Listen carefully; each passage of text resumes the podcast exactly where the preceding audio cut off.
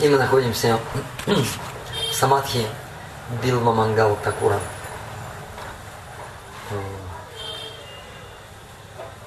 Билма Мангал Такур пришел во Вриндаван за 700 лет до прихода Господа Читания и до прихода Госвами. За 700 лет эта история была. И он прожил на самом деле во Вриндаване, прожил где-то 700 лет он тоже прожил. И история его была такова. Он родился в браманской семье. И эта браманская семья была достаточно богатой и обеспеченной. И дети богатых родителей, как правило, как правило, у них с воспитанием тяжело. И он начал общаться у него появилось такое не очень хорошее общение. И в конце концов, в конце концов, он потерял гармонические качества, начал нарушать регулирующие принципы, перестал, 16, перестал читать 16 кругов минимум. И связался с проституткой. И был настолько привязан к этой проститутке, что однажды, даже когда его отец оставил тело, он должен был, он должен был проводить погребальный обряд своего отца, и он не пришел, он остался проституткой. Вот до чего он дошел. И в те времена это считалось большим, огромным, страшным позором. Считалось не прийти, э, не хоронить отца, а остаться проституткой. И однажды он решил пойти к, Чита, к Чинтамани, но она жила на другом берегу реки. И он... Это была буря, это был дождь, это был страшный ветер. Ветер, вы не представляете, когда поднимается в тропику ураган, что это такое. Я однажды застал этот ураган а, на улице. И сразу же теряешь ориентацию, не знаешь, куда идти, вообще не знаешь, что делать. Ветер дует, пыль поднимается, в глаза бьет, глаза невозможно вообще открыть и даже понять, где ты находишься. Однажды рядом с Самадхи Шил Пропада меня застал этот ураган, и я на ощупь вот знал, что вот Самадхи вот в этом направлении. И в этом направлении я побежал, я спотыкался на ступеньках, но потом я забежал в этот храм, и только потом открыл глаза, невозможно было открыть. Но он как-то добрался до, до реки, вплавь, переплыл эту реку,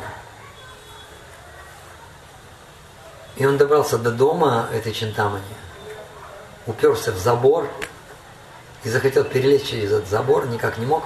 И вдруг почувствовал, какая-то веревка висит. Ну какая-то веревка странная была, она мягкая какая-то была веревка, слишком уж мягкая.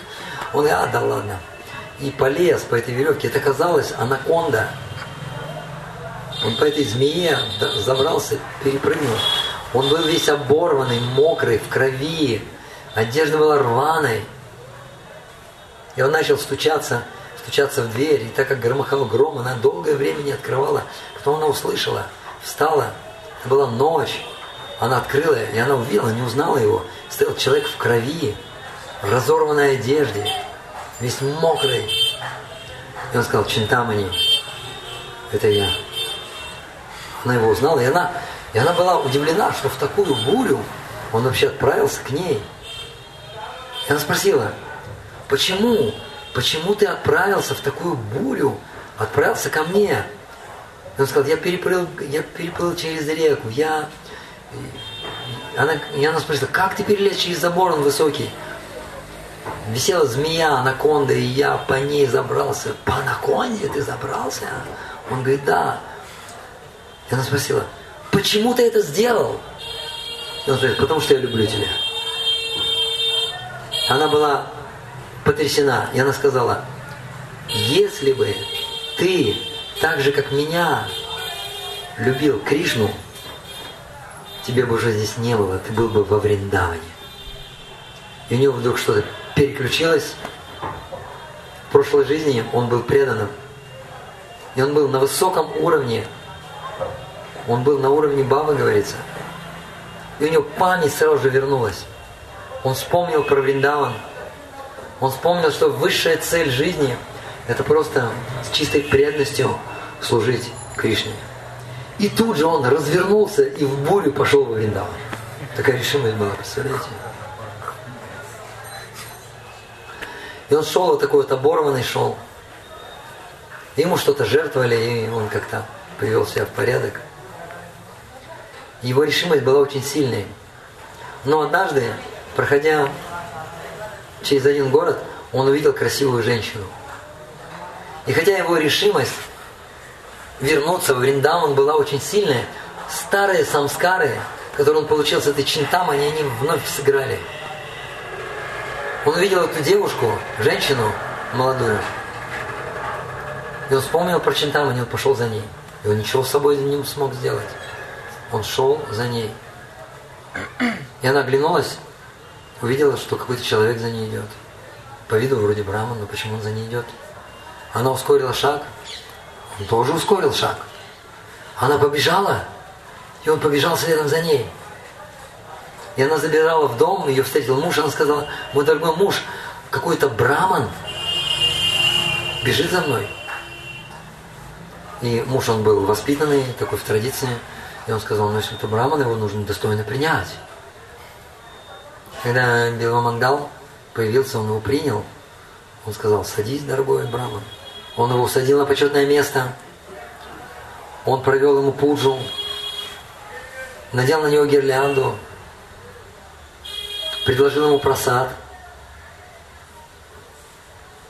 Когда, когда он предложил просад, Белвамангал Такур, он немножко в себя пришел. Он понял, что собственно произошло. Что он бежал за замужней женщине, и теперь ее муж ему поклоняется. Ему стало так стыдно, что он был готов провалиться сквозь землю. И Брахма сказал, чего ты хочешь, я исполню любое твое желание. И Дан посмотрел на эту женщину, он сказал ей, подойди ко мне. Она подошла. И он ее попросил, дай шпильки из твоих волос. Две шпильки. И она протянула ему две шпильки. Они не понимали, что происходит, что он хочет вообще. Бежал за ней. Теперь две шпильки просит какие-то из волос. И они дали ему две шпильки, он взял эти две шпильки, посмотрел на них с открытыми глазами и воткнул эти шпильки прямо в свои зрачки. И он ослепил, и он ослепил себя, и из глаз его брызнули, брызнула кровь. И он закричал, о, Кришна, Кришна. И тогда этот, этот человек спросил, Скажи, что произошло? Зачем ты это сделал? Что вообще происходит, я понять не могу. И он говорит, я это сделал, потому что мои глаза бесполезны. И он спросил, почему? Ну почему они бесполезны? Они бесполезны потому, что они привлекаются в кавычках красотами этого материального мира, и поэтому они не нужны. Глаза нужны для того, чтобы с любовью созерцать прекрасное Мурти Господа Кришны.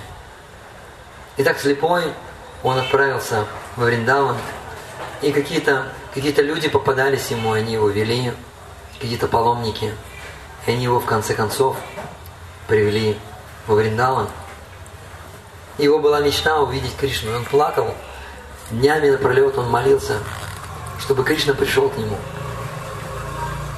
И однажды пришел какой-то мальчик, пастушок, и голос его был очень-очень приятный, очень красивый был голос.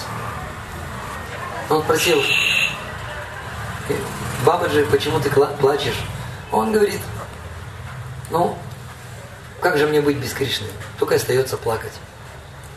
И мальчик начал с ним рассказывать о себе, начал беседовать, как он ходит по Вриндауну, как он пасет коров. Он рассказывал про своих друзей. Он рассказывал, как они играют вместе. этот мальчик стал приходить к нему каждый день. И в какой-то момент Девамандал Такур, он понял, что он к этому мальчику очень привязался. Представьте, он плакал по Кришне около 700 лет. Да. Он плакал по Кришне около 700 лет. Я прошу прощения, я, э, я оговорился. Он пришел во Вриндаван, а потом в Вриндаване он 700 лет жил. И он практически почти, э, почти дожил до времен Господа Читания. Почти. И 700 лет он молился и плакал, чтобы Кришна к нему явился. И потом, и потом к нему пришел вот этот мальчик. Они общались. И однажды этот мальчик не пришел. И вдруг он почувствовал такую сильную тоску, такое сильное чувство разлуки к этому мальчику. Он начал плакать, рыдать.